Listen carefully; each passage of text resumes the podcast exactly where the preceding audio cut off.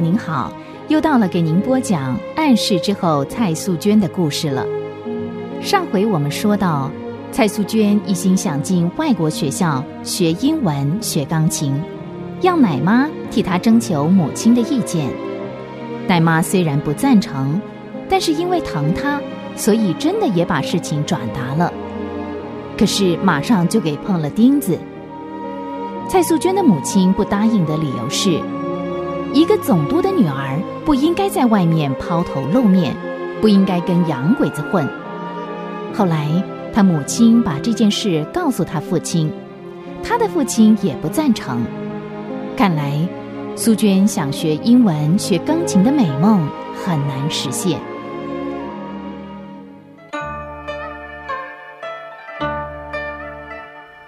蔡家像一座大迷宫，围墙很高。院子很大，包括住屋和花园。大门两旁各有一头大狮子，门上镶了铜印，门的两旁放了长凳子，是给跟班的人坐的。进去是个大院子，前面有个大厅，里面摆的家具都是很讲究的红木雕刻桌椅。像这样一院又一院。一厅又一厅，一重又一重。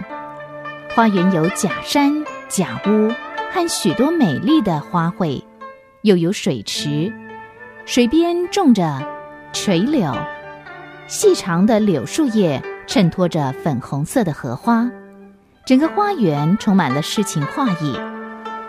这时候，苏娟陪着六姐从门这里慢慢的走出来。六姐。过两天你就要结婚了，想起来 就，在几个姐妹当中，六姐跟她谈的最好。现在六姐就要出嫁了，以后她去跟谁谈心事呢？除了奶妈和她的八哥之外，苏金觉得谁也谈不来。难怪这几天她老是闷闷不乐。梅芳看到了七妹，舍不得她出嫁。心里很受感动，七妹，嗯，说实在的，我真不想这么早嫁人。要不是妈老是在那边嘀咕着什么女孩子要早嫁人才能够找到好婆家了，我就不答应这门亲事。哎，其实你不答应也得答应啊，你又不是不晓得妈的脾气。嗯，她做决定的事啊，谁也没办法拦阻她。哎，不过妈也是为你好啦。十八岁了，也该结婚了。嗯，只是，只是我舍不得你啦。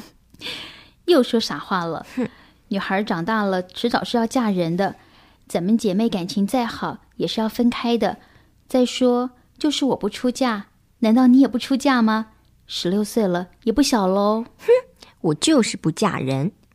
望着苏娟那张赌气的脸。梅芳不禁笑了，大两岁的梅芳各方面都显得稳重老成多了。虽然她舍不得离开这位七妹，可是已经跟人定了亲，总不能悔婚呐。想到过几天就要进到一个完全陌生的新家庭，梅芳的心也跟着沉重紧张了。唉，你刚才说的不嫁人，要是真的永远不嫁人也不错。不必为伺候公婆、丈夫担心了。说真话，七妹，嗯，我好怕在他们家做的不好。他们家有太婆，有婆婆，两个人都是年轻的时候就守寡的。我听人家说啊，守寡的婆婆很难伺候。哎，他们又是两代单传的儿子，从小被人惯坏了，又赌钱又喝酒的。唉，不想也罢，越想越烦。这下。轮到苏娟安慰姐姐了。虽然苏娟心里对六姐这门亲事也很不放心，不过她懂得这时候不应该再添姐姐的烦恼，应该安慰安慰她。可是又不晓得怎么安慰，她只好学母亲的口气说：“六姐，别怕了。听妈说啊，他们家的两个婆婆其实都很慈祥的，两个人呐都是年轻的时候守寡。”一定懂得做女人的苦处，不会为难你的。再说，未来的六姐夫是有钱人家的子弟，哪一个有钱人家的子弟不会赌钱呐、不会喝酒啊？嗯咱们蔡家的男孩也不例外啊。独生子总是会被惯坏了些，等你嫁过去啊，成了家，他就会变好的。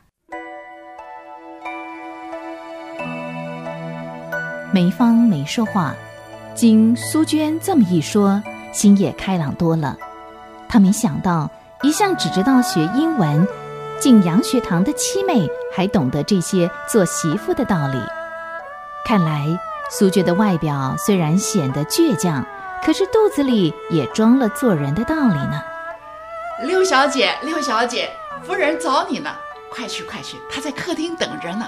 哦，好，就去了。奶妈，您没事吧？过来陪陪七妹。嗯，好好好，我现在没事了，你快去吧，快去。梅芳离开花园，苏娟就迫不及待地问奶妈。奶妈，我要您问我娘的事，您说了吗？说了说了，当然说了，不过啊她不答应，要我告诉你，好好儿在家做蔡家的七小姐，不要老想着往外跑。嗯，唉，说真的，苏娟呐、不是奶妈爱说你，小姐嘛，就得有小姐的样儿。你看看，像你六姐，哎呀，奶妈别说了，您底下说的话我全会背了。像六姐啊，学刺绣啊，学三从四德啊，将来找个好婆家，嫁人养孩子啊。唉，告诉你奶妈，我就是不嫁。娘不是说了吗？我是花朝节生的母老虎，没人敢要。而且我这双大脚板，谁欣赏啊？孩子，你是不是在怪奶妈没有好好的把你的脚缠小？那个时候，你娘把你的脚缠得像个粽子似的，你一天到晚哭闹，我心疼。所以每到晚上，我就偷偷的给你解开，都是我不好，都是我不好。奶妈，奶妈，您听我说好不好？我我没怪您，真的，我一点儿也没怪是您。我不好我谢谢您，都来不及，怎么还怪您呢？我才不希望您像姐姐那样的小脚，站都站不稳，走起来像个不倒翁，真难看呢。那那你为什么不想嫁人？女孩子怎么可以不嫁人？等到你找了个好婆家，我就回乡下去。不行，奶妈，你不能回乡下。你这么一说，我更不想嫁人了。好好，我不说，我不说。哎，苏娟，你还是打消进洋学堂的念头吧。又来了，哎，奶妈，你不要老是说这些话好不好？不管爹娘答不答应，迟早我还是要进洋学堂的。苏娟，你呀、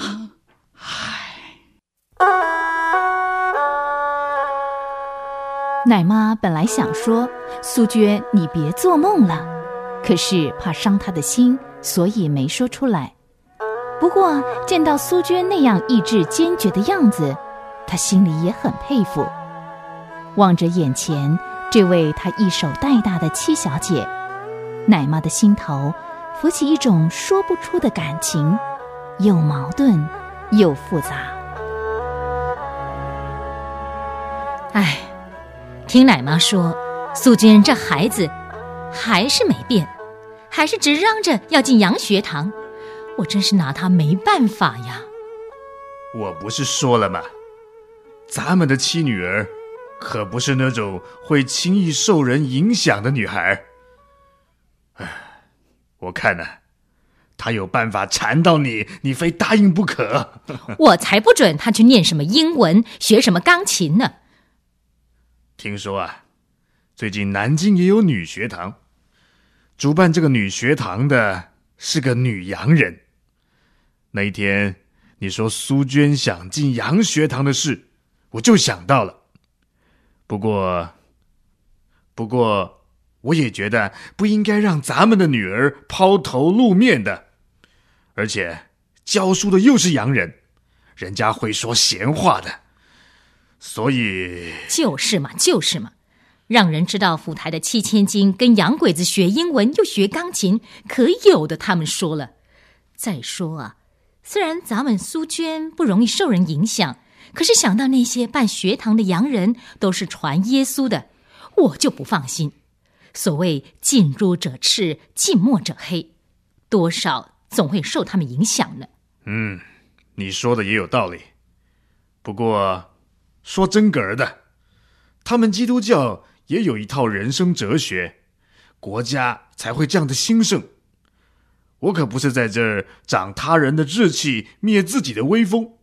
你看看，我们中国奉了几千年的孔孟之学，但却越学越衰弱，这其中一定有它的道理存在。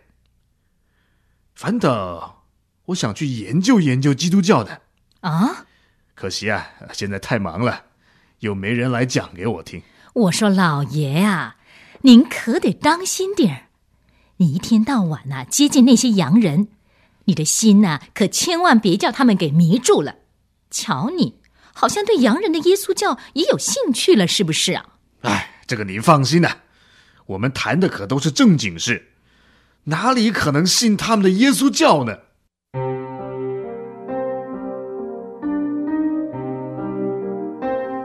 蔡素娟到底能不能实现她自己的愿望，进入教会学校呢？欢迎您下回继续收听《暗示之后》蔡素娟的故事。